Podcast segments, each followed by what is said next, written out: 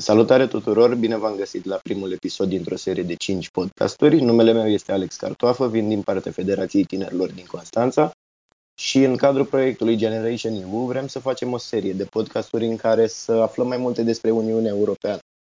Astăzi l-am invitat alături de noi pe Alex Manda. Salut, Alex! Salutare, Alex, și mersi pentru invitație. Că astăzi vreau să aflăm în primul rând, vreau să te prezinți oamenilor ca să știe cu cine vorbim, după care o să intrăm propriu zis în uh, informațiile despre Uniunea Europeană și toate cele. Alexandru Manda, 22 de ani, de la 14 ani activist în educație. Cum ai început în uh, activismul ăsta? Povestea a fost simplă. Eram în 2013 și împreună cu mai mulți colegi cu care la acel moment eram în conducerea Consiliului Județean al Elevilor, am văzut că ar trebui să avem, ca în alte localități, ca în alte municipii de județ, reducere la transportul local în comun, când ne luăm abonamentul la transportul local în comun și noi nu aveam chestia asta, pentru că primăria a încălcat legea.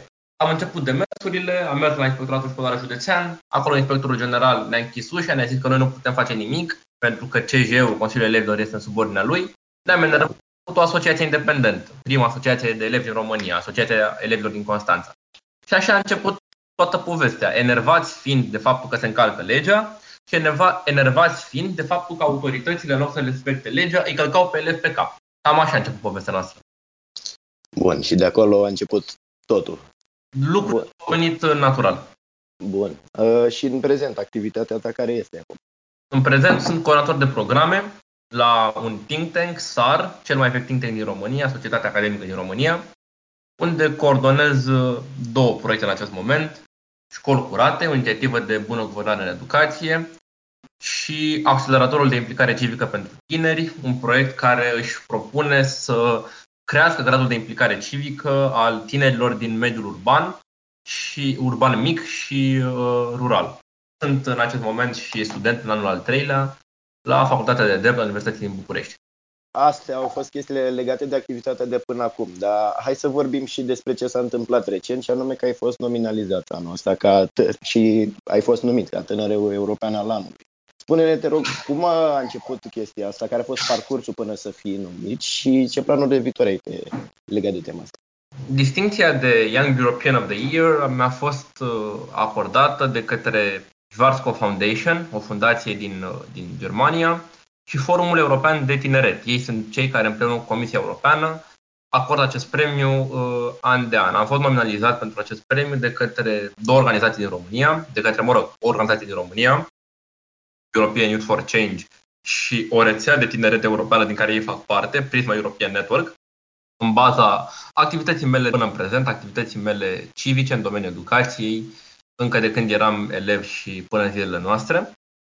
Iar baza rezultatelor pe care le-am avut de-a lungul timpului, uh, juriul uh, Young European of the Year, în urma unei discuții pe care am avut-o, un interviu de fapt, a considerat de cuvință că sunt uh, în măsură să fiu numit câștigător al acestei distinții pentru anul 2021.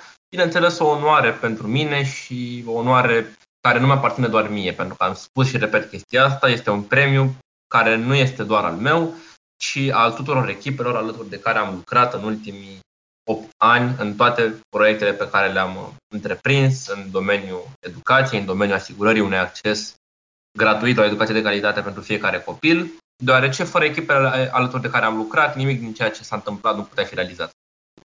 Felicitări! Și acum spune-ne cumva să înțeleagă oamenii ce, acum că ești tânăr european al anului, ce o să faci de acum? Cum se schimbă jocul acum? Nu voi face nimic diferit de ceea ce făceam până în prezent, pentru că nu văd acest premiu ca fiind uh, o diplomă de pus pe perete, nu văd acest premiu ca fiind uh, un moment care să îmi încheie activitatea, un moment de încununare și de aici să spunem stop, ci pur și simplu pentru mine reprezintă o confirmare că ceea ce s-a întâmplat până în prezent a fost bine. Da. Și până la urmă, cum spun francezii, noblesse oblige. Mă simt în continuare mai mult decât până în prezent obligat să continui ceea ce făceam. Voi continua lupta mea pentru asigurarea unui acces gratuit la o educație de calitate pentru fiecare copil, precum și stimularea implicării civice a tinerilor din România, pentru că, din punctul meu de vedere, aceasta este cheia pentru o dezvoltare sustenabilă a României de mâine.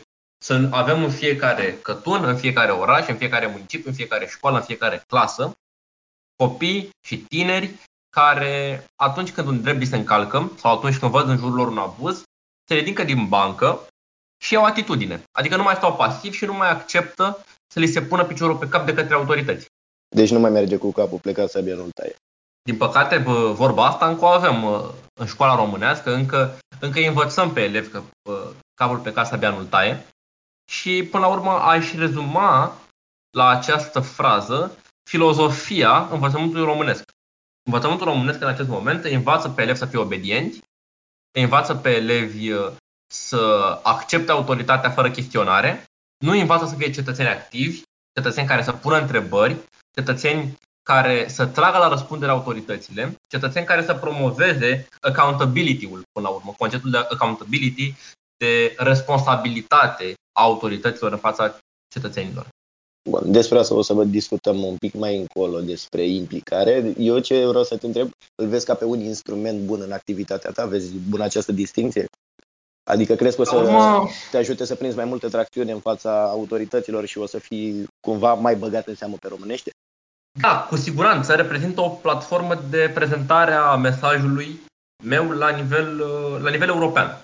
Și ceea ce îmi propun în acest moment este să duc mai departe și la un nivel mai mare ceea ce până în prezent făceam. Așa cum am spus și în uh, discursul meu de acceptare a premiului pe 30 aprilie, în acceptance speech, uh, în acest moment suntem la un punct de cotitură. Noi, generația noastră, a mea, a ta, a colegilor noștri, suntem martorii celei de-a patra revoluții industriale. Revoluția digitală, până la urmă. Revoluția da. digitală e o prezență mai mult decât simțită în viețile noastre, o vedem zilnic, o simțim, o putem atinge. Noi nu putem face acest podcast acum la distanță, eu la mine în apartament, tu la tine în apartament, dacă n-ar fi fost revoluția digitală.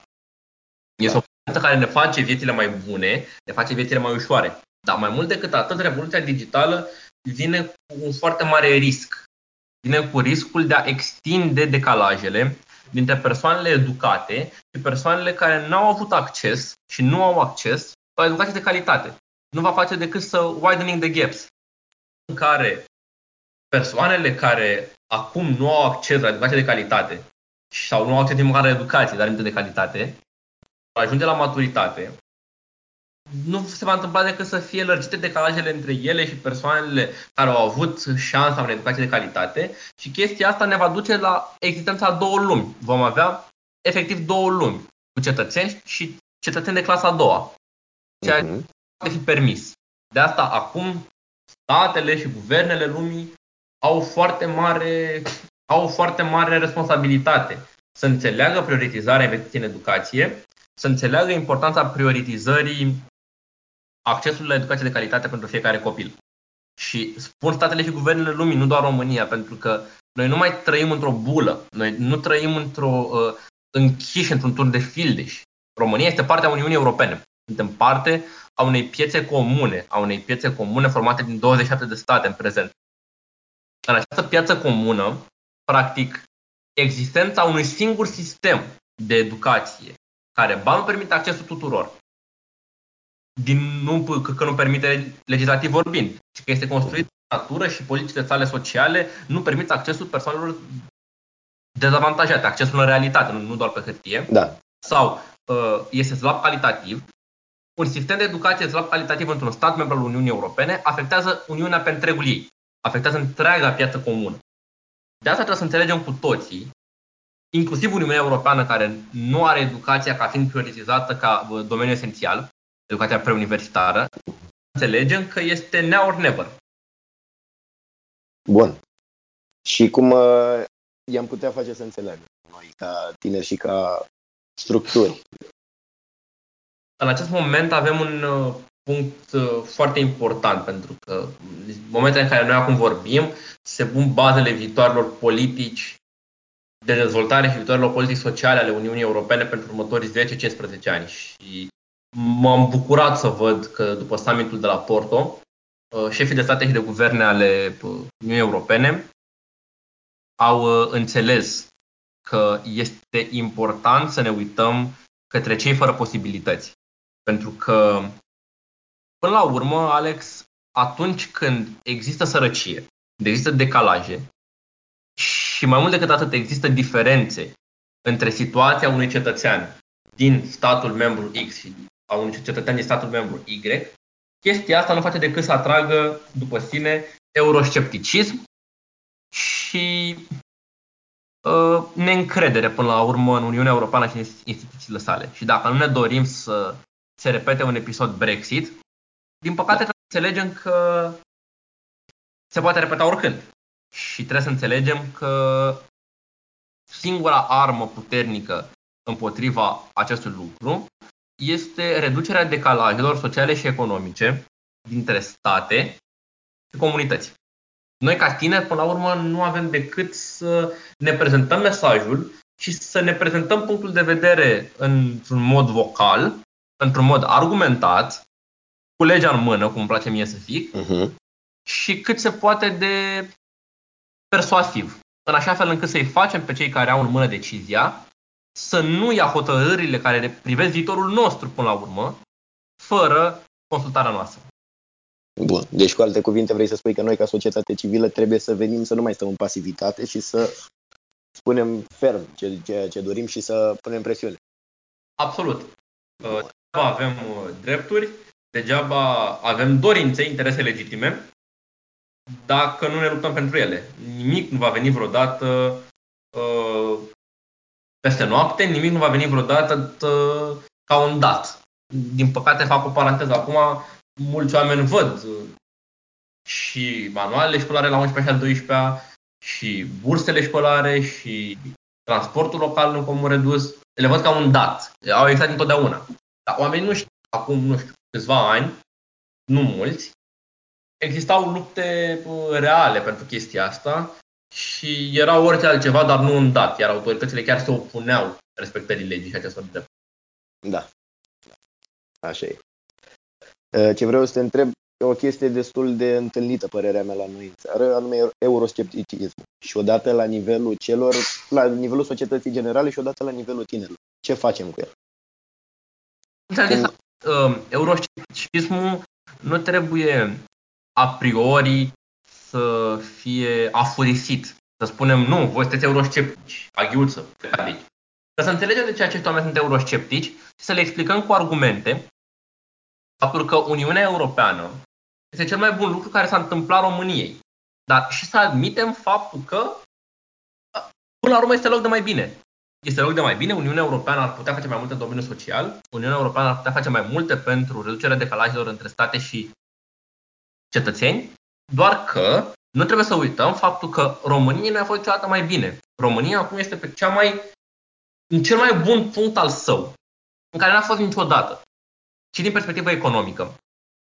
Uniunea Europeană, dacă nu mă înșel, a, apartenența la Uniunea Europeană a, a, a dus României o creștere de cel puțin 3-4 ori a produsului intern brut. Apartenența noastră la Uniunea Europeană, atragerea de fonduri europene. Da este și că noi ca stat, în primul rând, suntem incapabili, și îmi asum termenul, să folosim toți banii pe care ne-ar putea acorda Uniunea Europeană. Nu o să uit niciodată, am mers la, un, la o întâlnire a unui... Hmm, am mers la o întâlnire pentru a realiza ghidul de program de aplicare pe uh, programul operațional capacitate umană, pe POCU, uh-huh. pentru școală după școală. Practic se puteau da bani către uh, profesor să fie plătit suplimentar pentru școala după școală. Bani europeni, da? Eram da. Era programul financiar ăsta care s-a încheiat recent, 2014-2020. Iar uh-huh. Educației ne-a invitat să facem uh, la consultare pe ghidul de aplicație abia în anul 2019. Uh-huh. Alex, vorbim despre programul 2014-2020. Acei bani puteau să fie luați din 2014. Ministerul Educației s-a trezit abia în 2019. Normal că nu normal că nu atragem cât de mulți bani am putea atrage dacă noi dormim pe ureche. Deci și aici cumva uh, soluția ar fi ieșirea din pasivitate. Adică să... Da, soluția ar fi ca cetățenii să înțeleagă cum funcționează aceste mecanisme, să înțeleagă, să citească până la urmă pe site-ul Comisiei, pe site-ul Parlamentului, câți bani vin la Uniunea Europeană, pe ce domenii vin, de când se poate aplica pentru acei bani și să pună presiune pe ministere, uh, pe ministere care sunt autoritățile de management, în primul rând, ca să facă ghidurile de program. Pe guvern, pe partii de la nivel național. Bineînțeles, apoi să pună presiune pe primării deconcentrate, adică cum ar veni ISJ-uri, uh, Consiliul Județene, să aplice pentru aceste fonduri și, bineînțeles, să urmărească că banii europeni sunt cheltuiți pentru ceea ce trebuie cheltuiți și nu sunt deturnați, devalizați. Exemplu clasic, concret, de deturnare de fonduri europene și de folosire în mod eronat a fondurilor europene. Centrul de tineret din Constanța, între ghilimele, centrul de tineret sau da. europeni pentru reabilitarea fostului cinematograf Republica și pentru a-i da o nouă destinație, anume Centrul Multifuncțional Educativ pentru uh, Tineret, asta fie dacă te uiți la intrarea în centru pe, pe pancarda aia pe, care trebuie să fie acolo, să arătăm că e obligatoriu, dacă ai folosit bani europeni, să ai o pancartă, să arăți proiect făcut pe fonduri europene cu suma asta, etc., etc. Da. Și ce a făcut Consiliul de în Constanța? A luat centrul de tineret, nici măcar nu l-a gândit ca un centru de tineret, ci pur și simplu au lăsat acea structură cum avea și cinematograful. Adică, practic, centrul de tineret din Constanța înseamnă o sală de teatru cu 900 de locuri. Care încă a fost folosit, știu deci că... Deci făcea congresele cu... Era teatru și cinema acolo. Exact, cinema, concerte și a făcut PSD-ul congresul. Adică asta a fost pentru noi centrul de tinere din Constanța. Și aici este un exemplu clasic de deturnare de fonduri europene. Da, păi și acum oamenii când se uită, se uită cumva cu întrebări, se uită tot așa cu scepticism. Și pentru că văd că vin bani de la Uniunea Europeană, dar nu sunt cheltuiți cum trebuie. Și atunci ei da, nici nu știu cum funcționează. Aici, Alex, banii nu sunt cheltuiți cum trebuie, nu pentru că Uniunea Europeană este rea, ci pentru că noi suntem proști. Clar, clar. Noi, ca țară, ă, suntem proști și lăsăm pe politicieni să își bată joc de bani europeni și lăsăm pe politicieni să își bată joc implicit de noi. Pentru că, practic, asta se întâmplă. Consiliul de Constanța, când a devalizat banii europeni pentru a ă, face loc de centru de tineret cinematograf, nu și-a bătut joc doar de bani europeni, ci și-a bătut joc de toți tinerii Constanții. Cărora le-a promis un centru de tineret le-a dat o mare țeapă. Da, și s-au trezit cu cinema. Exact. Da. Despre ce mai vreau să discutăm acum, cum uh, facem ca oamenii să învețe mai multe despre Uniunea Europeană, pentru că acum, realist vorbind, nu știu cine o să deschidă site-ul Comisiei Europene și o să uite acolo și o să vadă. Adică cumva să le oferim mai aproape informația, mai la îndemână, poate în școală. Noi suntem obligați încă din 2000, nu o să greșesc, cred că 12, Stați să vă verific să nu spun o prostie. Nu, din 2010. Deci noi suntem obligați din 2010. Este uh, o decizie, o recomandare a Consiliului de Ministri, a Consiliului Europei, uh, Carta Consiliului Europei pentru educație pentru cetățenie democratică și educație pentru drepturile omului. Deci în 2010 suntem obligați să avem în programa școlară de gimnaziu și liceu educație pentru drepturile omului și educație pentru cetățenie democratică momentan, respectăm această recomandare parțial. Când am mers eu în 2016 la Consiliul Europei, la conferința care are loc odată la patru ani pentru a verifica respectarea acestui, acestei recomandări, încă nu respectam deloc România această recomandare. Din 2016 s-au făcut niște modificări bine parțial. Generația care termină clasa a 8 anul acesta sunt prima generație care au studiat în gimnaziu educație pentru cetățenie democratică, doar la gimnaziu. La liceu în continuare nu avem, pentru că curriculumul de liceu este blocat și oricum aici e o altă discuție, copiii care au făcut a întâia, a patra pe un curriculum nou, a cincea, a opta pe un curriculum nou, acum la nouă vor intrat pe un curriculum vechi, onor Ministerul Educației.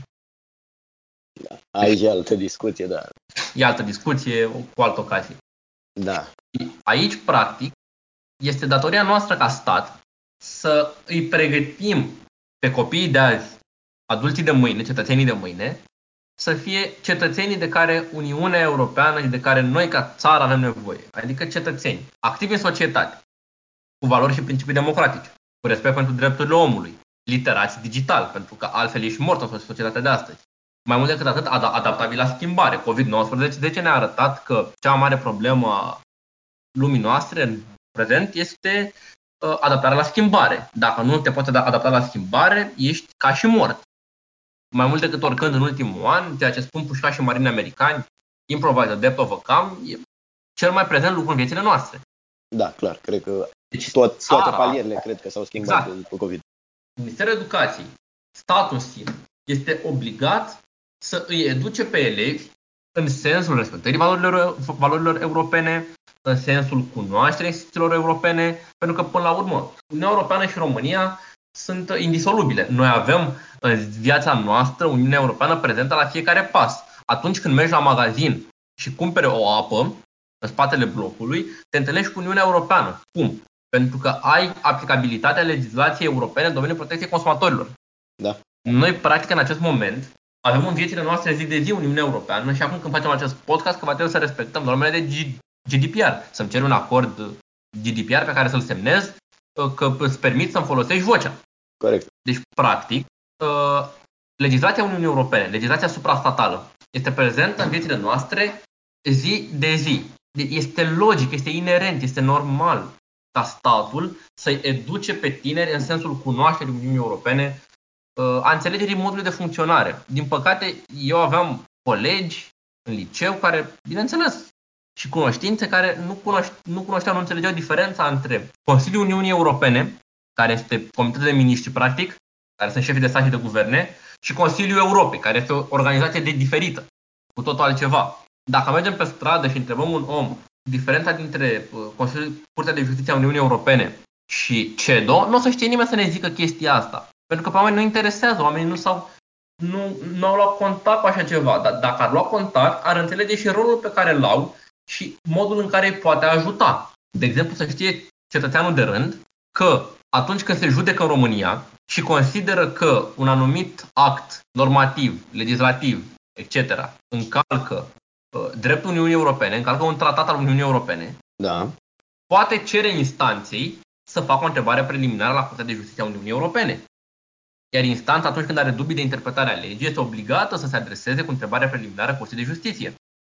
Sunt lucruri basic care țin de cultura civică a omului și care ar trebui să fie învățate încă din școală, încă din școala gimnazială. Și nu sunt. Avem la nivel european oamenii ok, știu de, știu de CEDO că se discută foarte mult televizor în contextul penitenciarilor, etc. Uh-huh. Dar avem de asemenea și la nivel european o carte a drepturilor fundamentale a Uniunii Europene, care este partea tratatelor, este partea dreptului primar. Unde acolo, practic de acolo vine acea expresie întipărită cât de cât în mintea oamenilor uh, din un anumit spot publicitar, sunt cetățean european și am drepturi. Ce drepturi am? Are din cartea drepturi fundamentale. Da, uite, întrebarea mea următoare. Uh, crezi că la momentul ăsta tinerii, majoritatea dintre ei, sau, cunoaște sau nu modul în care funcționează Uniunea Europeană? Crezi că sunt mai mulți care știu sau mai mulți care nu știu? Păi știu că era și un uh, studiu pe tema asta, nu mai știu, uh, recunosc că nu, nu mai știu uh, procentele, dar clar, din punctul meu de vedere, sunt mai mulți tineri care nu știu cum funcționează Uniunea Europeană decât care știu. De ce spun asta? Pentru că sunt, cât mai, sunt foarte mulți tineri care nu știu cum funcționează statul. La un moment dat uh, am avut o interacțiune cu niște uh, tineri adolescenți care spuneau că cele trei puteri în stat, și nu glumeau, erau foarte serioși, nu era o chestie în glumă, sunt uh, biserica, armata și partidele. Deși pare amuzant, e trist. E foarte trist, pentru că sunt niște lucruri fundamentale pe care ar fi trebuit ca tinerii să le învețe încă din, uh, încă din uh, primele clase ale gimnaziului. Da. Oare n-am fi noi mai dezvoltați ca societate dacă am ști modul în care funcționează Uniunea Europeană și mecanismele și instrumentele ei? Să ne folosim și de ele? Și nu doar Uniunea Europeană, societatea în ansamblu ei dacă tu ca cetățean știi cum funcționează rotițele societății în care tu stai zilnic, practic știi regulile jocului, da. mai bine. Știi cum să te joci până la urmă. Clar. Acum, ca să fac o paranteză nu foarte potrivită, dar de care ajută la înțelegerea situației, ar fi ca și cum să te joci cărți, dar nu știi regulile. Te joci poker, dar nu știi uh, cum faci cu mâinile. Da, și că o să cam pierzi. Normal și ceilalți care joacă și știu regulile jocului, statul în situația de față, te va fraieri mereu. Normal. Așa o să întâmple mereu. Nu o să fie nimeni bun samaritan să te ajute decât dacă vrei să tu să te ajuți. Dar întrebarea următoare e cum facem ca statul român să pună mai mult accent pe uh, dezvoltare și pe învățarea de către copii a modului în care funcționează, până la urmă, tot Uniunea Europeană și statul. Cum am spus, trebuie să cerem lucrurile astea. Trebuie să le cerem. Trebuie să ne în bancă și să ne spunem punctul de vedere. Să le cerem, argumentat, cu legea în mână, cu motivația la noi, cu persoasiune, o să dureze, o să fie greu, dar trebuie să ne ocupăm de chestia asta. Metoda clasică. Exact. exact.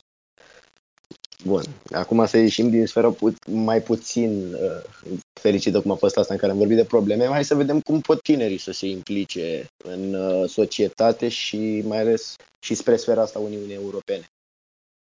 În primul rând se pot implica prin participarea publică. Să se ducă, de exemplu, în fiecare... Mi-ar plăcea să văd că tinerii se duc, că tinerii știu că pot participa la ședința de Consiliu Local, că urmăresc când are loc Consiliul Local, că urmăresc ce se discută la Consiliul Local, că dacă e ceva ce consideră că nu este în regulă, fac un amendament, se duc la ședință, intră sala de ședință a Consiliului Local și participă, că au dreptul ăsta conform legii. M-aș bucura să văd lucrurile astea, m-aș bucura să văd cât mai mulți tineri care participă la, la activitatea ONG-urilor, care semnează o petiție, care se duc la un protest, pentru că trebuie să înțelegem că implicarea civică nu înseamnă doar să mergem la vot din 4 în 4 ani. Dacă facem asta, e ca și cum nu am face absolut nimic. Există și un studiu făcut de Fundația Friedrich Ebert, Friedrich Ebert, scuze, în 2018. Practic, 8 din 10 tineri români, deci 80%, niciodată nu au participat la acțiuni de voluntariat sau la mobilizare civică. 80%. Da. Trist. Plus 55,4% sunt dezinteresați sau total dezinteresați de politica la nivel local. Cum rezolvăm problema asta? Cum o vezi? Dar cum spuneam, trebuie ca din școală să plece. Din școală elevii să fie crescuți, să înțeleagă că politica e în viețile noastre, da? o avem lângă noi, ne da. viețile. Degeaba spunem că nu mă interesează politica, când deciziile pe care le ia politicul sunt decizii care ne impactează pe noi în viața de zi cu zi. Politicul spune că, gata, strada asta e cu sens unic, nu mai poți să mergi pe ea. Politic uh-huh. modifică, scoate o trecere de pietoni din fața blocului și o să mai mergi încă un sfert de oră ca să poți să treci uh, pe la trecere să nu te calce mașina. Sunt decizii da. politice și decizii care ne impactează nouă viața. Deci nu putem spune că nu, nu ne interesează politica, decât dacă suntem inconștienți. Da, sau trăim undeva în pădure izolat, fără... Exact, sau dacă trăim în uh, anarhie. Cam despre Uniunea Europeană, cam asta au fost. Vreau dacă ai două, trei cuvinte despre planurile tale de viitor de acum, poate pe termen scurt și pe termen mai lung. Pe termen scurt îmi doresc să continui ceea ce fac până în prezent, în activitatea mea în domeniul educației, activitatea mea de mobilizare civică a tinerilor. De asemenea, mi-am, mi-am depus candidatura și îmi doresc, sper să fiu selectat în Consiliul Consultativ pentru Tineret al Consiliului Europei, în Advisory Council on Youth. Mult succes! Parte, mulțumesc frumos, parte a sistemului de codecizie de co-management activității de tineret a Consiliului Europei. Poziție din care îmi doresc să promovez la nivel european, în primul rând, importanța, importanța unei mai mari consultări a tinerilor și a unor campanii de implicare a tinerilor în viața civică în toate cele 47 de state ale Consiliului Europei. De asemenea, Sper ca din poziția aceasta, dacă voi fi selectat, să pot să contribui la îmbunătățirea politicilor de tineret pe care Consiliul Europei uh, le are și în activitățile pe care uh, acesta le organizează în statele membre și în centrele sale de tineret din Strasburg și Budapesta, pentru că este deosebit de important ca Consiliul Europei, prin ceea ce face, să-și întoarcă fața mai mult către tinerii dezavantajați către tinerii care nu au acces la astfel de servicii, nu au acces la învățare, nu au acces la implicare civică, nu au acces la posibilitatea de a le fi ascultată vocea. Trebuie să ascultăm vocea celor care nu sunt ascultați. Pentru că altfel nu vom face decât, cum spuneam și până acum, să creștem și mai mult decalajele. Mhm, am înțeles. Și ne-ai povestit cum a început drumul ăsta și acum, acum o să continui pe planul ăsta, dar unde vrei să ajungă în final? Cum o vezi tu ceva ideal? nu mi-am făcut un, un bloc ideal sau nu mi-am stabilit un milestone, aici vreau să ajung, ăsta este finalul carierei mele, gata, aici îmi voi atinge apogeul profesional. Nu, în niciun caz. Îmi place în acest moment foarte mult să combin cele două mari pasiuni ale mele, știința dreptului și uh, lupta pentru un învățământ uh, educațional de calitate pentru toți copiii. Uh, voi continua în această zonă și prin ceea ce voi face și după încheierea facultății îmi doresc să contribui la dezideratul meu, îmi doresc să contribui la dezvoltarea României pe termen lung, la o dezvoltare sustenabilă a României și la o societate în care să nu avem cetățeni de clasa a doua. Fie că voi fi în mediul ONG, fie că voi lucra într-o instituție publică, fie că voi fi în România, fie că voi fi într-o altă țară. Ok. Și ultima întrebare, ai vreun obiectiv care fie te amuză, fie pare irealizabil acum, dar tu crezi în el? Vreun obiect, obiectiv concret? Nu știu dacă mă amuză vreun obiectiv, un obiectiv în acest moment. Te amuză în sensul că pare foarte irealizabil la momentul ăsta. Sincer, nu. De regulă, obiectivele pe care le am, mi le setez în așa fel încât să știu că le pot uh, realiza. De regulă, cred foarte mult în mine, adică uh, îmi uh, cred în propriile puteri. Uh-huh. Atunci când îmi setez un obiectiv, știu că îmi doresc să-l ating și fac ceva în sensul acesta, deci nu. Uh-huh. Am înțeles. Bun, perfect. Uh, bun, vă mulțumesc pentru atenție și vă aștept să ascultați și următorul episod. Până atunci, toate cele bune. Mulțumesc frumos, Alex, și mult succes!